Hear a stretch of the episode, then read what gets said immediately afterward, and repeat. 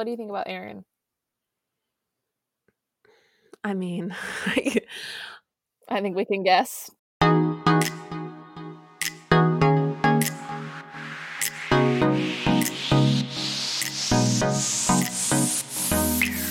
You're listening to Pop Apologists, and today we discuss the indignities Lauren is suffering in her journey to find a job, the celebrity couples we follow a little too closely on Instagram, Stassi Schroeder's epic meltdown in Vanderpump Rules, Leah from RHONY's naked tiki torch tantrum, and our shameful secret thoughts about Denise Richards' husband, Aaron. Buckle in, baby.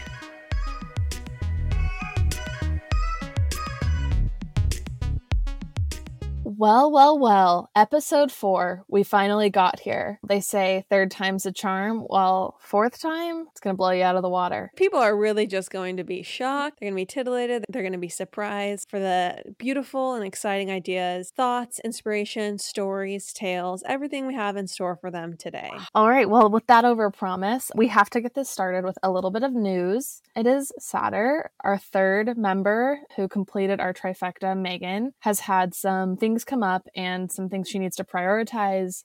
And so she will not be joining us for the future. It's very sad. We will miss her with every episode, and we'll just try and soldier on without our dearest Megan.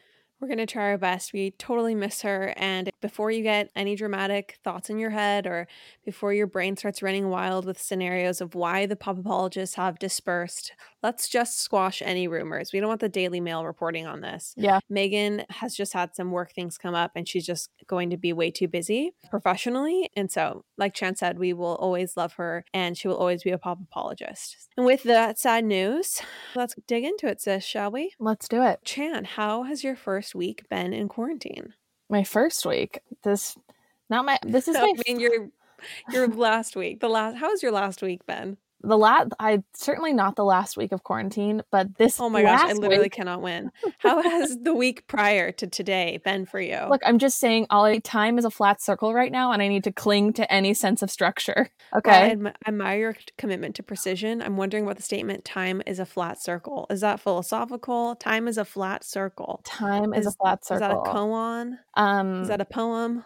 It's maybe an incorrect haiku it just basically means that it goes on forever and ever and there is no clear end or beginning Okay, but wouldn't if if it went on forever and ever, it would be a three dimensional circle. But if it's a flat circle, i mean a, a circle a two-dimensional circle doesn't go on forever and ever Honestly. and around neither of us majored in physics, and it's showing right now. So let's just let's just keep it Look. rolling. Oh, let's dig into it. so it was my friend's birthday shout out ben and i really needed to prove to myself that i was capable of hobbies and by hobbies i mean baking. So i decided to make not just one dessert but two from scratch. I woke up at 6.50 a.m ready to prove this to myself. I got suited up i went to the store i got into several tiffs with mom about messing up the kitchen for this cake and pie. I was just telling her about how much stress this had put me under. Mind you, this was all self induced stress. I really put this cross upon myself. Yeah, it was certainly the cross you had built to bear on your own. But I will say that mom, love her. She will admit this openly and she will shout it from the rooftops of her San Clemente home.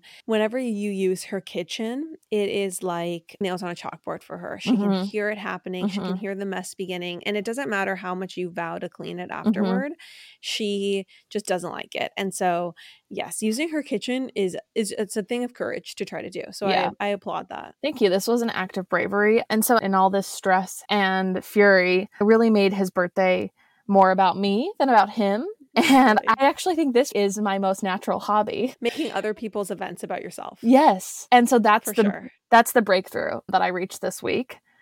Although it was a gorgeous chocolate cake and icebox pie. Did you have an amazing Ben's birthday? Was Ben's birthday just like one a great day for you? Ben's birthday was such a great day for me personally. It was one of my favorite days. Anyways, so my hobbies are going well. I'm just picking them up along the way in this quarantine quest to find myself. Wait, so tell me about baking the cake from scratch. Was it actually that hard, or did you just have to mix the stuff in mom's three hundred and fifty dollar KitchenAid? This is the validation and the true narrative I was looking forward to telling. Yes, it was hard. I had to sift the ingredients twice. And I don't know, you probably don't know what sifting is. I had to use like a strainer and you have to pour like the flour and all of the dry ingredients through a sifter into a bowl and then you have to re-pour another bowl to make sure everything was properly mixed. I watched Ina Garten's video on making a chocolate cake where she Mhm. sifts flour two weeks ago. Oh, so that's I'm interesting. actually ahead of the sifting game. You've actually never you've never mentioned sifting or anything like it before. Like and we've hung out and talked like every day since. So that's just funny. Well, it's not, it's not like I've mentioned trussing. Do you know how to truss a chicken? you do you know how to tr- do you even know what trussing means? you maybe watched the video when I was at your apartment a few nights Oh, ago. the Ina so Garten yeah, video for yeah. trussing the chicken. Oh Yeah. shoot! Okay, so you do know what that means. Anyways, well, have you ever done it? Have you ever tied a chicken together with string, Chandler? I don't look. I don't like handling raw poultry. I don't know when I'm gonna like cross that threshold in Oh, my like up, adult life, up. but I just don't like handling it. I'm sorry. Okay, I, I will be honest with you. When I was handling the raw bird, yeah, Ina starts off her video saying the giblets have been taken out and reserved for another Gizzards. time. Ugh. And I just ass- I just took that for granted when I first watched the Mhm, video. I mhm. just thought, yeah, the giblets have been removed, no problem. I had never handled a raw bird before. I definitely took took that for granted. So when I got my chicken that I was going to bake this week, because I did oven roast Here we chicken, go. of course, infringing on my hobbies. and it was delicious and stunning. I got the raw bird and it was a very carnal and Ugh, spare me. no, no, I'm not saying there was like any. It wasn't positively carnal. there wasn't like I- wasn't Raw desire. Yeah, there was no like I don't know. There it was it was strange. Like Was it graphic? I- it was kind of graphic and obscene. Holding the chicken, being able to fully see like where the head had been I severed, know. And then like the the holes out of each end. It was actually somewhat dark to hold the raw bird. The most graphic part of this Okay. whole experience. No. want to hear it? No. Was removing the giblets. Do you The want me to tell you giblets! this story? No, I don't want to hear. And I don't want to hear about gizzards. I don't want to hear about giblets. I just, I, it's not Thanksgiving. I don't want to hear those words. I want to just move forward. Tell I mean, me. Okay, just okay, tell me. Okay. I I put my hand through to get the giblets out, and it was like a pretty constricting area that I was putting my hands through. Like it was like I'm just thinking this is a lot of work to get these giblets out, you know. And like I can I can't fit my fist through whatsoever. Oh Like it's probably gosh. only like five fingers, but not the not the actual. We need to put an explicit marking next to this episode now. anyway, it's it becomes abundantly clear to me, like two minutes into struggling to get the giblets out, that I'm going in through the wrong hole. I know. Is that so? My chest is tightening So up. I think I'm having a panic attack mid episode. I'm I mean, th- the things you do when trying to make a delicious meal, I will say, Ina did not prepare me for what exactly No. is involved in removing the giblets. I don't think she removes the giblets on on her little videos because she's always wearing like a lovely uh button up polo like linen shirt and So she couldn't she couldn't remove the giblets. she couldn't get elbow deep in that with with those types of shirts on. Oh, not even close. yeah. Well, it's only uphill from here, I suppose. Yeah. Yeah. Anyway, this week, your quarantine quest to find yourself, you baked a cake for Ben for his birthday and made his birthday all by yourself. Mm-hmm. What Mhm. else? You know, I've actually not been uh, working this whole week. I've had the week off of work. I returned back to our childhood home and I've been sleeping in my childhood bed, which is a twin, which is very small. I'll just go ahead and say that a twin bed is very small. And if anyone here sleeps in a listening here sleeps in a twin bed, like I'd like to start a GoFundMe for you and get you out of that situation. You're in the room with the ocean view, right? No, I wish I was in the room oh, with the ocean view. other room. I mom has made that into her painting studio, and she's not once been in there to paint the entire time I've been home. I'm Oh in the oh my I'm in like Courtney's old room, the, the what the room that used to have chocolate brown wall, walls, thanks to you. Okay, well, that room also has a twin bed, and I just know No, that it's when a I full. moved, It's a full, Lauren. You've been sleeping in a full, thinking it was a twin. oh, Try I a guess twin. It was a full. Yeah. yeah, you're right. That is a twin. Idiot. Oh, swerve. Okay, well, I will say that there's something about waking up in in your childhood home that just makes you pr- feel particularly not successful or cool at 26 when i moved home for a little while to figure out my life. I remember eh, like people would always ask me well how's how, you know how are things going? Like i would always just kind of be like well you know woke up in my childhood bedroom today so not well bitch. And at least you had you had the best childhood bedroom, so I don't even feel bad for you. Yeah that's true okay i'm interrupting making your quarantine quest to find yourself all about me like you did ben's birthday anything else you want to go over you vacationed for a week No, that's it. your first your last your prior week in quarantine No, I mean I'm excited for what the next one holds. yes So, what about you? Well, my week, My week has been really good. As I as I told in explicit detail, I roasted a chicken. It got pretty graphic, but I've had a I've had a really good time cooking and you know working on our Instagram account and memes and just loving that. But I will say, Lauren is the, the meme queen. I will say this Lauren is driving 99% of the content right now. I'm working on getting better at it, and Lauren is killing the game. I had no idea what an undertaking this would be, but thank you, Chan. I'm I'm excited to keep going. So anyway, Wow. my week, my week has been good. I will say I have made a little bit of progress on applying to jobs. I would say I did one thoughtful job application this week. Great. Yeah, it's great. But you know what happens when you do so there's two different types of job applications and I'm sure you don't need to be told this. You are, you know, well employed. But if you have if you Like well endowed, well employed. you are fully um, employed. But if you are applying for a job, you can either just kind of submit your resume somewhere or you can tailor your resume to the job. You can write a thoughtful cover letter. Okay. Mhm. And you can, to write a thoughtful cover letter, it's important that you do two things. One, that you demonstrate how you do well at the job. And two, that you show the hiring manager that you care enough to have personalized that cover letter and done research on the company, right? Yeah, yeah. So the thing that I, I think realized startlingly and vividly this past week is just the kind of BS that comes along with applying for jobs, right? Because when you're applying for jobs, you have to pretend to be passionate about a company's mission. And for some companies, that's going to be real. Like, if I was going to work in a hospital or be a firefighter, I would definitely be passionate about the missions of those organizations. Because Like- you're passionate like- about saving lives. I approve of n- things not on fl- on fire. Like that is something that I think we should. I will endorse of. this building not being on fire. exactly. Like less things in flames. Sure. That's a that's a goal I can get behind. Healthcare, I think it's great. I love it. I will say when I'm applying for a job at like a um, construction technology firm, it's real hard to pretend I'm super passionate about bringing, you know, construction technology to more companies that need it. I'm so excited about your B2B enterprise. The reason why I bring this up is because You just, I'm picturing you putting on some sort of hard hat while you type this in your Word doc. Well, before I got my last job, I had an interview with a Santa Barbara company called Procore. We can just everyone look it up. Procore in Santa Barbara. Hello, Procore. Yes, shout out. They will never sponsor us after this. they they're a construction project management software company. And I wrote an impassioned cover letter. You know, perfect, appropriate in length, but perhaps inappropriately convicted for their service. And I just said, Dear hiring manager, I understand the value of project management technology firsthand. Firsthand? What do you mean firsthand? Well, I likened this back to when we had construction issues with our house, Mm. which dragged on for a very long time. And I basically said that perhaps if we had had a software like Procore, we could have been saved the years of heartache that oh resulted from not being able to, you know, have oversight into the project manager's work. I just got chills. Wow. Yeah, well, it sent tingles down the hiring manager's spine too, because my potential boss said, "When can you start?" And I said, "I can start now." You know, just Oh, wow. to seem so incredibly Look, I have I've got a chip on my shoulder due to some issues that I experienced as a teenager, and I can start immediately.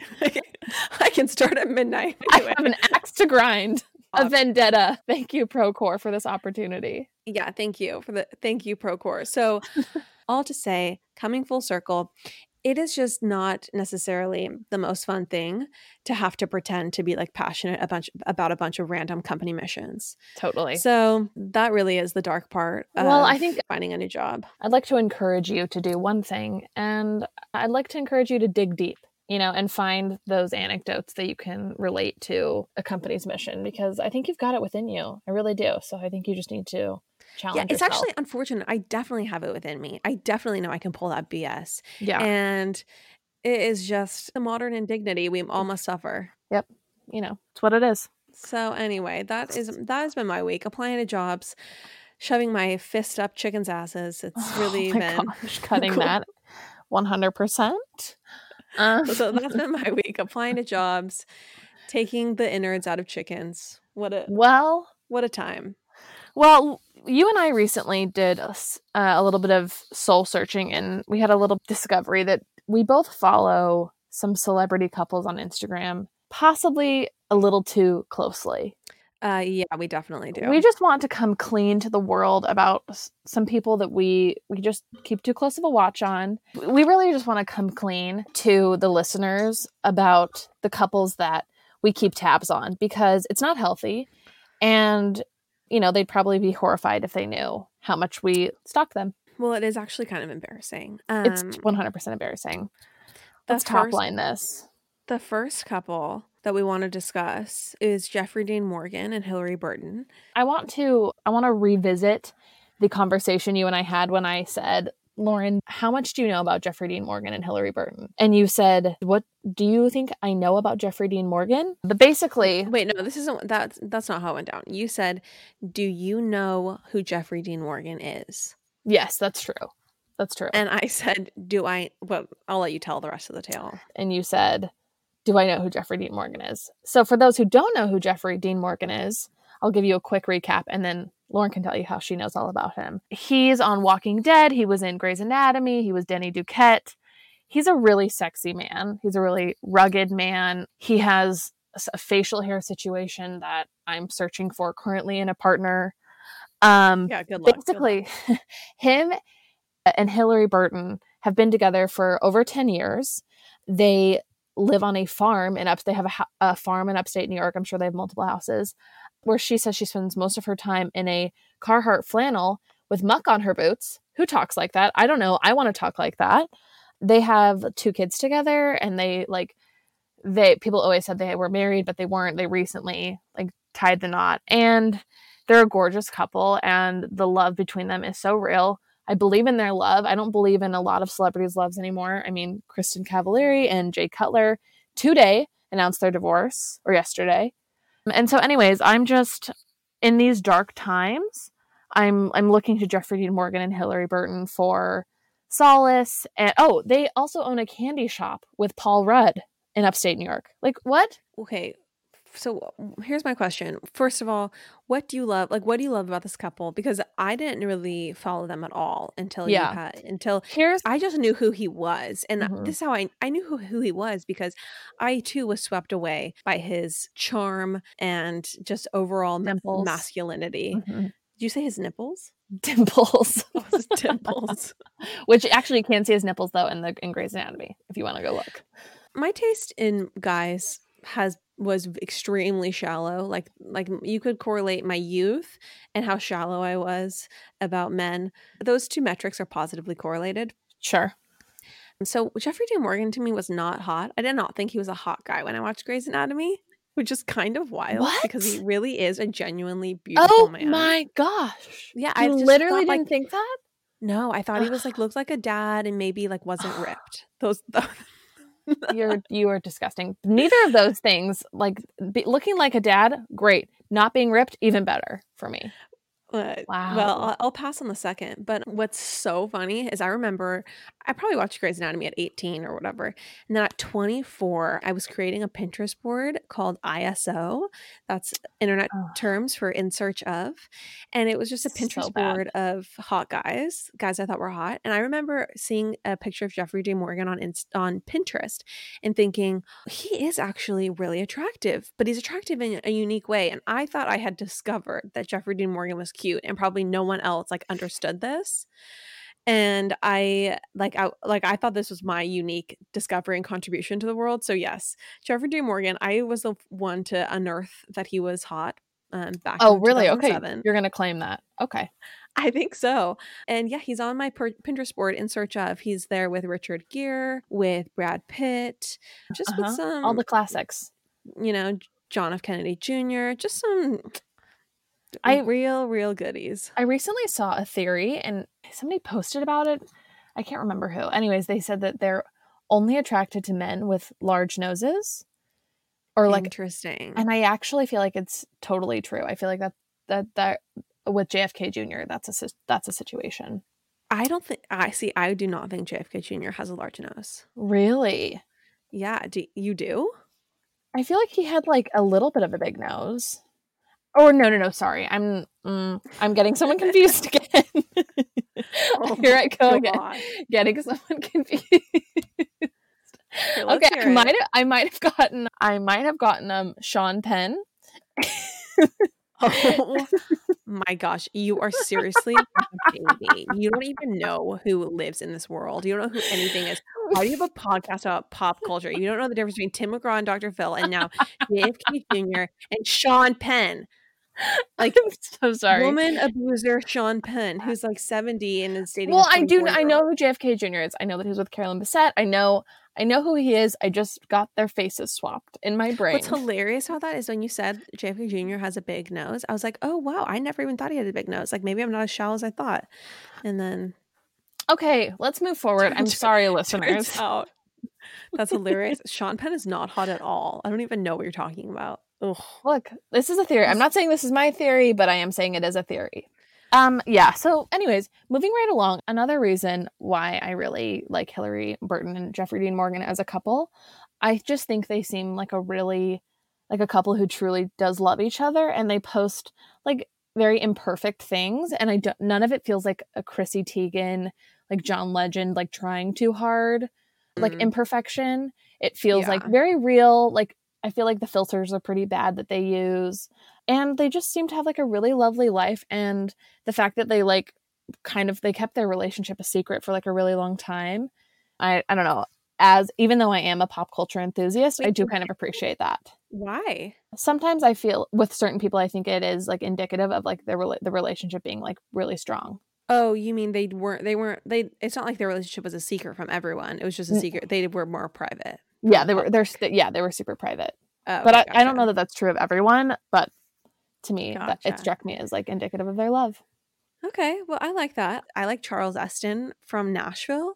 He played Deacon. Oh yeah, He was my major crush, I would say, the year I was 25. I thought Deacon was so hot, oh my gosh, like, out of control. How tall do we think Deacon is though? I, I think tall.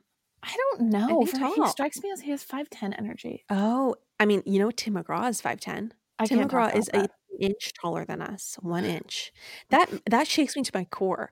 Do you know how tall Faith Hill is? 5'10. Same height. Can you imagine dating someone your same height? I mean, like- it's Tim McGraw though. So, My, but like, okay, but my yes, my deepest romantic crush in my in, as a single woman was on Tim McGraw. But I will say, I think if the rubber hit the road and I met him in person, I don't know if I could have handled the same. oh come situation. on, you could have handled it. I don't know. Don't fool yourself. You could have handled it. When I saw Tim McGraw at the Stadium of Fire, he was 100%. No contest, 5'10. Yes, yes, yes. Okay, I'm I'm not gonna lie. Just thinking about this, you're 100 percent right. I would, I not would I find a way. I would have fallen down the way the second we met in, in real life. You're 100 percent right. I remember I bought a front row ticket for myself and went by myself, went alone to a Tim McGraw concert in LA. Let's never forget that Soul to moment. soul. I, I remember on my Instagram teasing the day before, so excited, the best day of my life is tomorrow. And then everyone tuned in the next day. We're on my stories. It was full faith and full Tim. I was front row to their Soul to Soul tour. Chandler, yes, you remember correctly. So hot in real life. The muscles bursting through that freaking shirt. I don't even know. Can I talk I like this remember. with a boyfriend? I feel like is this is this disrespectful? I remember those muscles from Stadium of Fire, sister. it was I okay, we need to continue this podcast. So we just have to move forward. But Let's just move forward. Wow. Wow. Okay.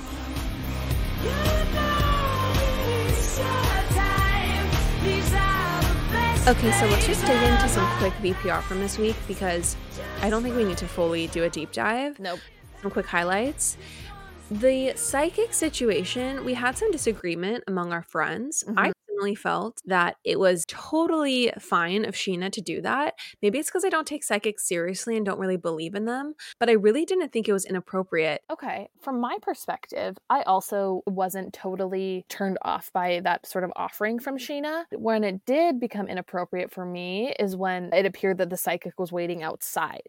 Like, I don't also want a psychic sprung on me. And knowing how strong Dayna's connection was with her mom, I don't think I would want to just like have that type of encounter without any sort of preparation or just like, you know, generally being warmed up to the idea. Didn't you think it was straight up rude, though, the way she responded? Rather than just being like, oh, I don't know if I'm comfortable with that, but I do appreciate where you're coming from. There was none of that. And it was just like, wow, I can't believe you would think that I would be ready to do this. I will say that when it comes to a deceased family member or obviously something very, very dark, you're just going to kind of lash out and behave badly when, you know, when things are triggering for you. So maybe that was that. But I think in general, it's kind of rude the way she reacted. I just cringe when someone's rude to someone who's just trying to be nice. Well, also, I think when Scheana started to cry and feel really bad, and then Dayna dug in and like doubled down, it's at that point that I would have been like, I see what you were trying to do and I appreciate it. I'm just not ready for it. Blah, blah, blah. The only reasonable explanation to me is that it was a filming thing. Like she mm-hmm. felt like Scheana was capitalizing on tragedy yep. and trying to have that be a part of the storyline. Yep. And somehow insert herself into that storyline mm-hmm. as well. Which isn't honestly that far fetched. Okay, so the next major thing that happened was the Stassi meltdown at the restaurant, which I was fully mortified for oh Beau gosh. during. That was so embarrassing. You refuse to look at me. I mean, oh the thing about that was both women behaved so badly. Kristen and Stassi just were so embarrassing when Kristen was laying into Beau and oh saying, oh like, you're afraid of her. I just thought that was so rude. Yeah, of course he's going to choose like the woman he's about to propose to, like over you. I'm sorry. This is the way it is. It's wonderful that you brought them together and set them up, but he's never going to choose you over her. And if, if it doesn't make her happy for him to be friends with you, he's going to like lessen his friendship with you. Get over it. And um, it's not about being afraid of someone. It's about being respectful. Yeah. And another thing is Kristen just strikes me as like a classic guy's girl who loves to be the cool girl who like SHIT's thank you mom on all of her guy friends girlfriends. For and I don't know. I just like that really rubbed me the wrong way. About Stassi though, I mean, the yelling in public, the yelling it's in the middle so of a party. Bad. I mean, at her own book signing, can we return to that?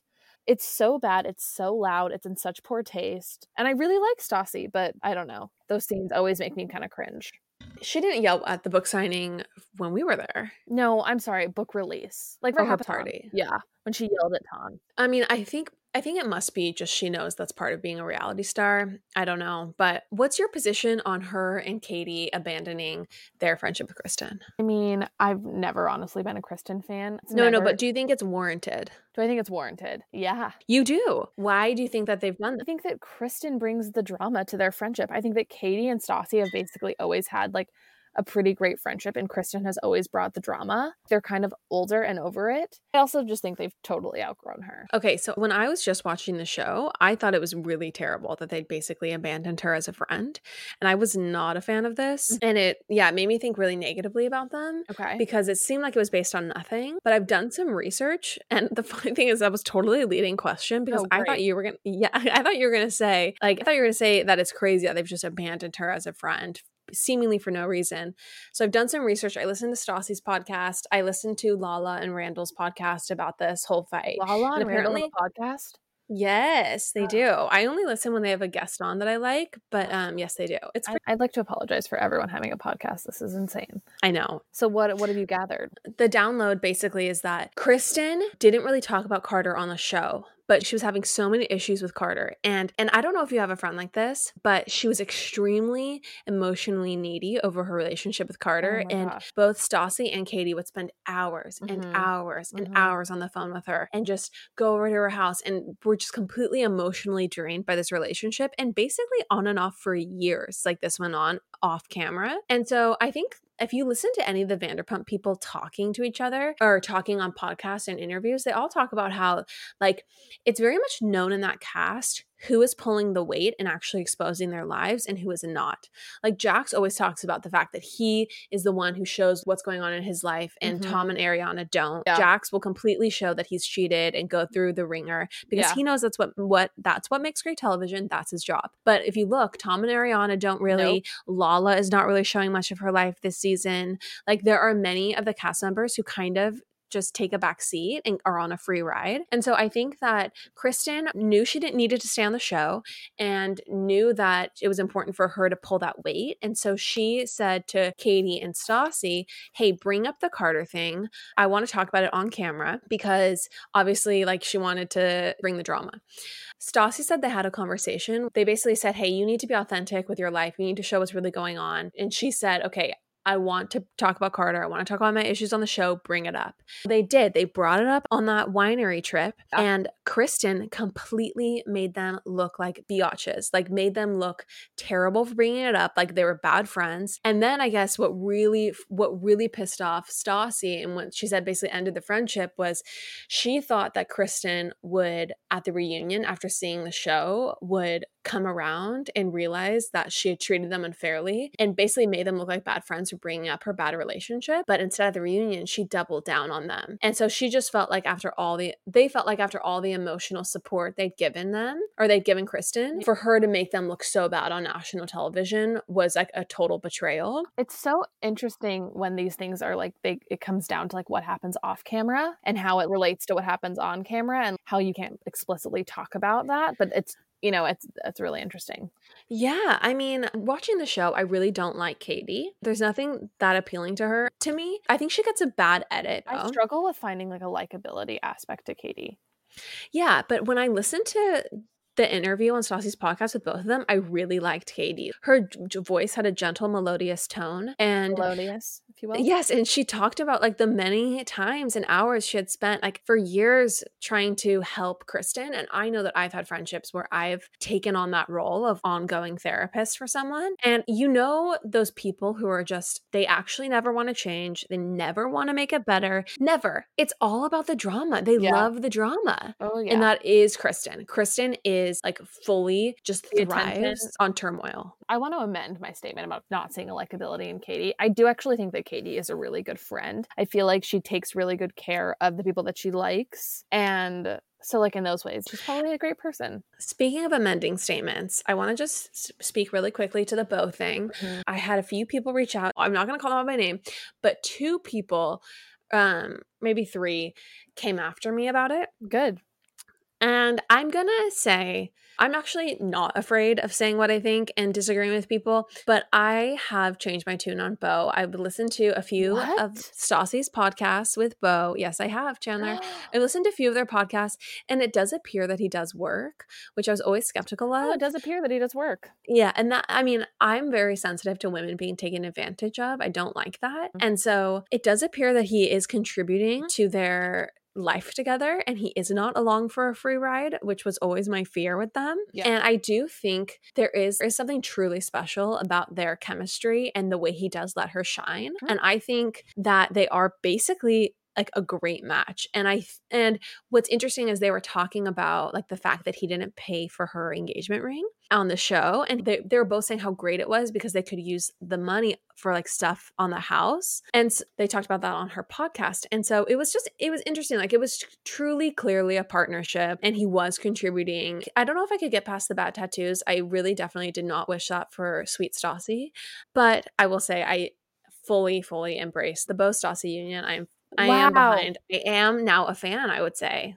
Oh my I gosh. Mean, By episode Are people going to call me a flip flopper? Am I going to be like Mitt Romney? Mitt Romney. You're literally Mitt Romney. Um, and I'm so happy about this flip flopping. Thank Congratulations. you. Congratulations. Welcome. Yeah, I'm a Beau stan. Okay. let's move on to RHONY. Yes. This was a great great episode. It was a really full day. We open on our dearly beloved ladies still away for the weekend at Ramona's uh, Hamptons abode. The day is marked really by the arrival of men. We start off with our Italian tennis coach, Adriano gorgeous. Oh my gosh. Uh, he's perfectly bronzed. Adriano looked like a Greek god. And this reminded me of a certain time in my life where I referred to a man in his presence as Adonis. Uh, and Adriano was akin to Adonis. when Luann was hitting on him and he just completely like shut her down. oh my gosh. Not to It was deja vu for me because there was one time in sophomore year of high school, I'll never forget this. Sophomore year of high school drama class, um, there was a, a certain like couch situation. And as you do in drama class, it's not like you're sitting in desks reading, you know, you're kind of in groups, you're lounging. Yeah, you're you're thespians doing whatever. So anyway, it was like the last 10 minutes of class and we were all hanging out and I was with this guy, Clayton Conway. Clayton Conway, where are you now? Wow. I remember having a big crush on Clayton and I just started kind of like brushing my shoulder against his. We were sitting on the couch together and I was kind of thinking like we'd start snuggling. Ew, on like a public school couch? You're Yes, yes. disgusting. Hundred percent. I was so desperate. And the reason why I liked Clayton was I thought he looked like Damien Rice. So Ew. that just goes to show my taste. Ew, on a public school couch, no less. It was pretty seedy the whole experience but the funny part about it is later word got back to me that clayton told his friends that i was acting weird that day so apparently my advances Ah. were not uh, reciprocated and i was so luann on the tennis courts asking asking adonis to hang out later and he's just what did he say not today, maybe another day or something. She was like, today? And he was like, maybe not today. my so, anyways, Adriano was great. We loved him. And the next set of gentlemen that arrived were the dog groomers. They were both really well groomed, uh, really well groomed men who groom dogs, perfectly spray tanned. One, the more attractive one for sure, appeared to be wearing a Vince deep v neck circa 2011. Shout out to our mom who stands with I- Vince. Stan. I- She is a Vince Stan. she's a vince stan um, Um, i i loved a deep v i would say Sure. back in 2005. I'm not sure I'm on the deep V train now that I'm out of high school. Would you if would you want your boyfriend to wear a deep V? Can you imagine? It's actually so gross and I It's used to think so that was gross. so hot. No, Like- I, I yes, like a chain and a deep V. If you put some light jewelry and a deep V, oh And a, and a pair of 7 send jeans me. on. It's just like take Send me to places I've never been. A la Taylor Yeah. Swift, please. So basically, we witnessed their dog massage. Uh, They give the dogs a massage as part of their grooming package, I suppose. Luann then asks for a massage herself, and our deep V Vince is happy to oblige. Um, staff More than are- happy. staff are really never safe from Luann, and today that day was no different. um, you know, this really brings us to our third, fourth gentleman of the of the day, which is Jeff. And Jeff was no Italian tennis coach, and he was no perfectly spray tanned dog groomer. I don't think you would have mistakenly called him Adonis. No, definitely not, and under no circumstances. This night really takes a turn, a turn for the best, I would say. Turn for the best. Yes. Tinsley and Leah get naked and get in the pool. I want know what temperature it was outside. This was plaguing me the entire episode. Was like, is it cold at all or is it like a humid summer night? I wasn't sure. Um, but anyways, Leah, in a fit of courage and bravery, really, she attempts to remove every single tiki torch from Ramona's backyard. Um, yelling, I hate tiki torches. And she has to remind Tinsley that they are um uh, they're something that white supremacists use in modern day. Wait, okay. I we were doing a we, we were doing a live viewing with our friends Yeah. that night. So I was, wasn't necessarily paying attention to the details. So I didn't realize that um Leah tried to make those tiki torches her hatred of them a political stance. She was she took a political stance that night, naked. Okay, I'm sorry, but. I'm actually going to call BS on that because do you mean? tiki torches are just like a Tommy Bahama like outdoor they are- decoration. they are tacky. They've always been tacky, but recently, in past years, they've been used at like uh, KKK marches and whatnot. Oh, they have. See, I didn't know that. That so when she was fully drunk, she was saying that she was taking a political stance against the tiki, tiki torches. Yeah, she said, "You, I hate what these represent." And then Tinsley said, "Well, I don't know what you're talking about." And then she said, "You don't watch the news enough."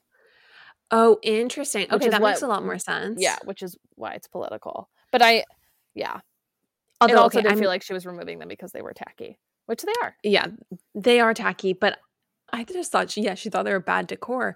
So I thought that was very bad behavior, and I can understand why she doesn't drink.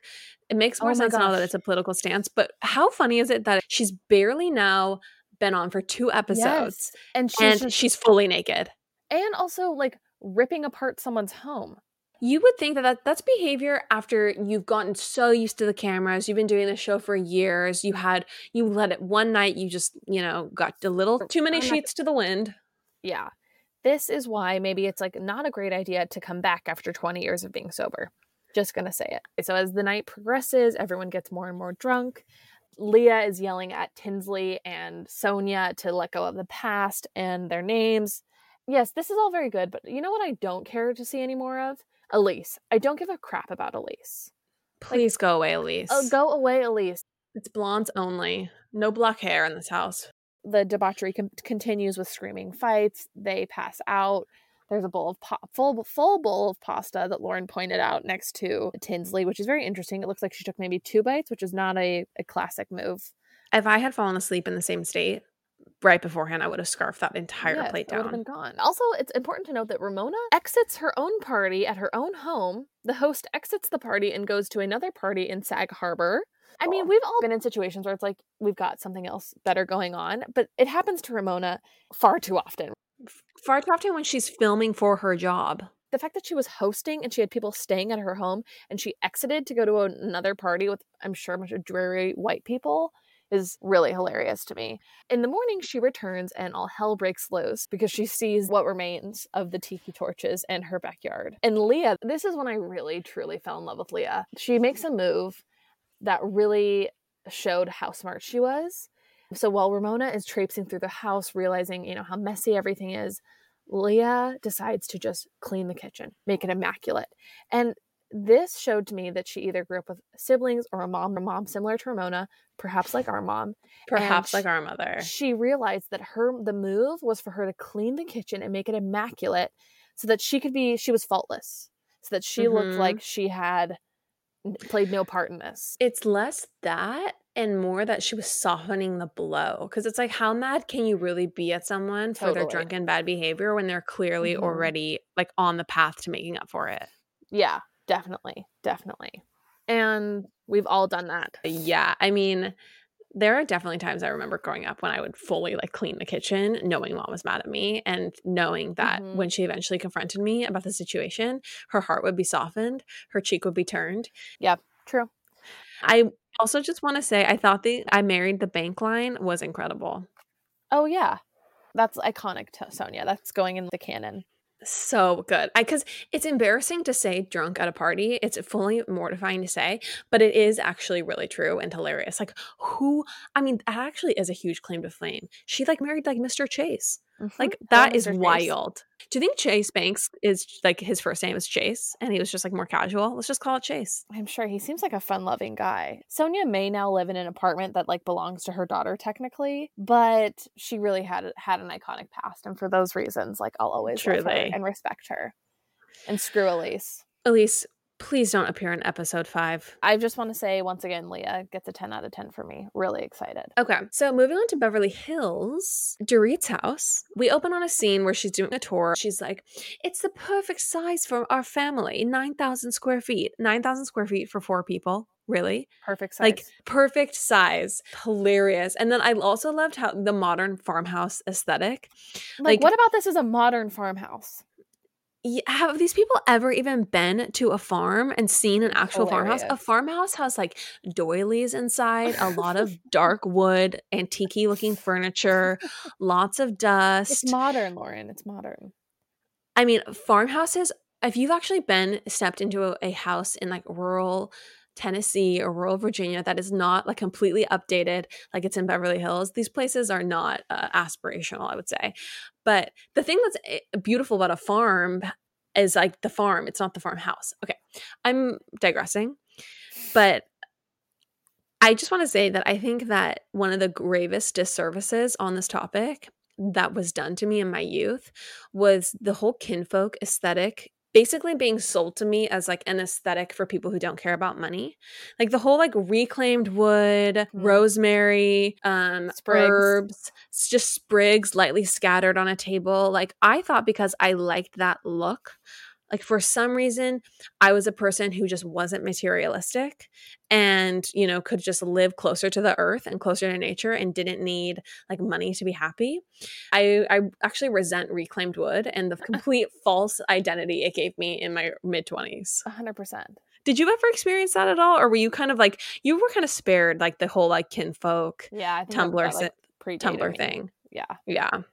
I'm showing my age My tender age of 29. Tender Okay, moving on. financial PK? woes. Yeah, PK and talk, talk about their financial woes. I just want to say, do we actually believe that PK was just above broke when he and Dorit met? I don't think so. There's no way. I mean, like like Hollywood just above broke. So like he had like maybe a hundred grand in the bank. You know what? I bet you he could only have afforded an 8,000 square, Square foot, foot modern farmhouse. farmhouse. Yeah, modern- mm, That's really what it was. And it was an imperfect size for their family at that time. Like it didn't have the theater for Phoenix. How interesting was when the producers asked them about things like about the house being her, in her name, and like I the know. weird like breath mints scene. Like that, I feel like they were just so squeamish. Well, I think we're finally getting into what's really going on. I wonder if the Well- producers told them, like, you have to talk about this. Also, I didn't understand when he talked about his job. Somehow he went from being like something to like build to having a billion dollar business. I don't know. It was very odd his like how he has earned his money. It definitely, it definitely did not seem above board. Yeah. The next scene was interesting was Garcelle's new house, Mhm. Which was relatively modest. It was Very a it was a spare 3200 square feet. It was very Tamra Judge Real Housewives of Orange County Mhm. season it like 7. it just looked like a Yeah. It, it looked like a new Ladera Ranch home, you Mhm, know, mhm. which was interesting and not what I expected. I loved the prosecco with the straws. Oh my what gosh, that was about. Well, I wonder if it's lipstick. I'm not. I have no idea. When she said her husband had cheated her, cheated on her for five years. I loved that she wrote that email. I I could not believe that she sent it to his colleagues and friends. I just chef's kiss, Garcelle. Chef's kiss, Garcelle. It's definitely one of those things. I think that if you, the Emily Post in me w- disapproves because I do think it's a little bit unseemly, and it's just not a good look. But it's also like, I don't I'm know. sorry. I like if your husband cheats on you for five years. I'm like, I'm sorry, he's not getting off scot free with like a clean divorce. I think I'm probably looking at this through the lens of like wanting to still stay together, and so it's probably just Mm, not the yeah, best idea like- to send the email. I'm like, it's going up in flames and you're getting burned. So you're taking like the Carrie Underwood like slashing the tires approach. Yeah. Five years? Yeah, for sure. So moving on from that, we go to the Kyle Sutton dinner. Honestly, all I learned is that Kyle looks stunning by candlelight in that meal. Kyle Like- is so stunning. She is stunning. What do you think about Aaron? I mean, I think we can guess. Jeffrey I- I Morgan. I'd like to plead the fifth. Okay. Denise. Well, what do you think of Aaron? It's like you hate yourself for your reaction. I like I feel hate yeah, I- yourself. I, hate myself. I I'm not like I don't feel like a feminist if I like Aaron. you don't feel like a good person. You Mm-mm. don't feel like you have good taste. no. It's like the basest hormones in you react. It's a carnal instinct that I I can't rid myself of no matter how much I try. The natural man is an enemy to us in this situation. It really is. So anyways, we can just move forward. Okay. How much were you dying when Te- uh, Teddi was drafting the text? Teddi with wet hair in her Hollywood Hills home with her assistants drafting the text about the all in retreat. Oh my gosh.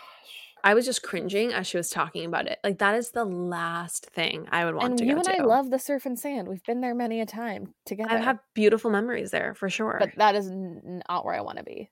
No. And you know what? I'm sorry, but an invitation that's like, come for this, come for that. When it's like two hours from your house, like it's not like you can just like drop by for one like session. And you have to be in exercise clothes the whole day. Like you Uh. know, they're like you're gonna have to be like doing a downward dog, It doing a reminded me of girls' jog. camp a little bit. to- totally girls camp vibe. Yep. The only other thing I wanted to say about this episode was I felt really bad for all of the all of the women who paid thousands of dollars and went to the all-in retreat with Teddi and probably like they filmed during it and were excited to meet some of the housewives Mhm. and we're excited to do some cardio and then had to watch this episode and realize how all those women did not want to go and probably like felt really embarrassed for like sincerely showing up and we're all in for that experience and then realizing Um, it was just like chump change to those chicks I do not feel bad for them at all. I'm sorry. If you spent a thousand dollars to go to Teddi Mellencamp, like thousands accountability, thousands like retreat at the surf and sand, if you're an Orange mm-hmm. County mom who does that, I do not feel bad for you at all. You do not have my sympathy. Sorry, ladies. Anything else you want to touch on in Beverly Hills? No, just excited for what's to come. Oh, Yes, I well actually likewise. I did think that Aaron taking care of Denise was very sweet. I did and despite his like, you know, pseudoscience. That was ridiculous. Like, oh, oh, I'm sorry. I it's a secret that NASA is using this technology, Yes, which is total BS. It's also licensed to me. and I'm going to talk about it while we're filming a Mhm. show. I'm Yeah. not supposed to say that. Okay, we're not stupid, Aaron. Gosh. Yeah. But honestly, that being said, he could still get it. Yeah. That being said, we hope to see more of Aaron in future episodes. I just want to end the episode with some iTunes reviews with some gratitude. What do you let's say? end on a high and let's end with a little bit of gratitude, like you said. Okay. Okay. This is what's amazing. We have two new reviews on iTunes, a total of 23 ratings, and six What? six times people have written in, okay? What? Which is honestly shocking to me. That's amazing. You didn't even tell me this. well, I'm telling you now. Okay. It's actually shocking to me that we have that there are 20 the 23 people have done this and that we have had six people actually take the time to write something. It's so nice. So I love to just read the new reviews. Yes. because they do mean so much. The first was written on 424, so roughly three days ago, which is pretty recent. I just can't. Be- I can't believe it. I can't believe it. Anyway, as a 26 year old still on their parents' phone plan. When I heard that this podcast was canceled a few years ago after the threat of being cut off from a family phone plan, I knew I had to listen. If you're someone who frequently thinks about Alex Neiers, uh, do you know who Alex Alexis Neiers is? Alexis Neiers. Oh, Yeah. if you're someone who frequently thinks about Alexis Neiers' little brown BB heels, you'll love this podcast. It's like hanging out with your sister and your and your most fun best friend and catching up on all the latest gossip. A great way to keep caught up on the latest pop culture news that also has relevant, smart, insightful, and analysis. Smart insight and analysis on culture as a whole. Oh my we gosh. then had, yeah, how nice is that, That is from so someone nice. named I Love the Killers smiley face? oh my Do you know who this is? No, I don't know who this is, but I like them already because they love Alexis Neiers, and I frequently think about those little brown BB heels. Do you know? and do you, you know? love the- the Killers. I do love the Killers. I yeah. I I that's a story for another time. Do you know? Have do you know what she's many- re- what um he or she is referencing? No, I do not. Like the bling ring or anything like that? I don't know who that is. you know like that iconic piece of film where the girl is like oh, this is alexis neiers calling to, oh, and I- she's calling think I've ever seen a this. reporter about like how she she reported that she was wearing like s- six inch heels but really she was wearing like little brown bb pumps or something like that I've never never Okay. heard of this. well I'm sorry sorry about that. listeners lauren will lauren will learn because Yeah. it's an iconic piece of film ashley so, loves it anyways so nice of her to write. So nice of her to write that in. And then we had another called Perfect Palooza of Pop Culture by JKJKBJQ or GKU. I think it's just some okay smattering Amazing. of letters. They say it's like sitting with your friends, or in the case of social distancing, wishing you were. If you're not laughing, you're crying from laughing. The personalities and true pop culture knowledge keeps you on your toes. All this to say, you won't regret listening to this podcast. P.S. Still waiting on links in the episode notes. oh my gosh I know, that's right? so Sincerely, wonderful. a fan E. Who is E? I mean, I E? can't believe it. that's It's wonderful shocking to me that we have reviews from people that we potentially don't know who they are. I Like, I, mean, don't know who these people are. That is really kind. I'm please reveal yourselves. Please send us a DM. Yeah. We want to thank you. I'll send you some cookies, or I'll send you a cookie recipe. I I'll mean, if you a the, if you- uh, with if you're within the radius, don't be don't be foolish. yeah, exactly. But expect a greasy box.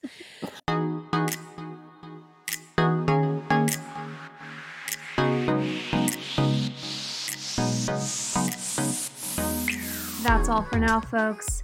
Don't forget, give us a five star review, hit us up on Instagram at Pop Apologists, and we will see you next week, live every Wednesday.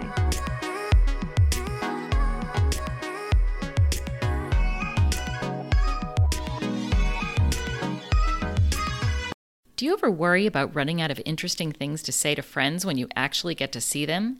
Then we've got the perfect podcast for you. I'm Eve Yohalem, and each week on Book Dreams, my co host Julie Sternberg and I use books to explore fascinating questions, like what happened when a Harvard professor staked her reputation on an alleged Gospel of Jesus' wife that turned out to be fake?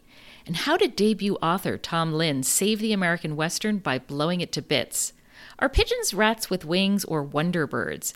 And what's the who, what, when, where, how, and especially why of books bound in human skin? Recent and upcoming Book Dreams highlights include conversations with Booker Prize winning author Marlon James, Pulitzer Prize winning journalist Kathryn Schulz, and Merlin scholar Dr. Laura Campbell. You can listen to Book Dreams wherever you get your podcasts.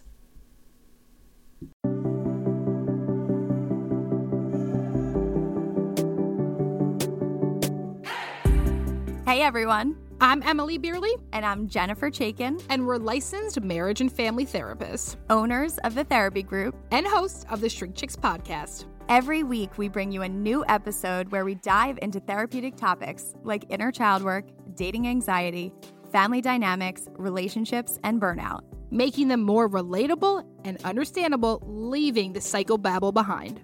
We address the things you've been dying to ask your therapist but don't know how and work to help you stop shooting all over yourself with the expectations society can put on us. Tune in every Monday to Shrink Chicks on Apple, Spotify, or wherever you listen to your podcasts. Be sure to follow along and subscribe so you don't miss an episode. Prepare to learn all about you because, in order to grow yourself, you got to know yourself.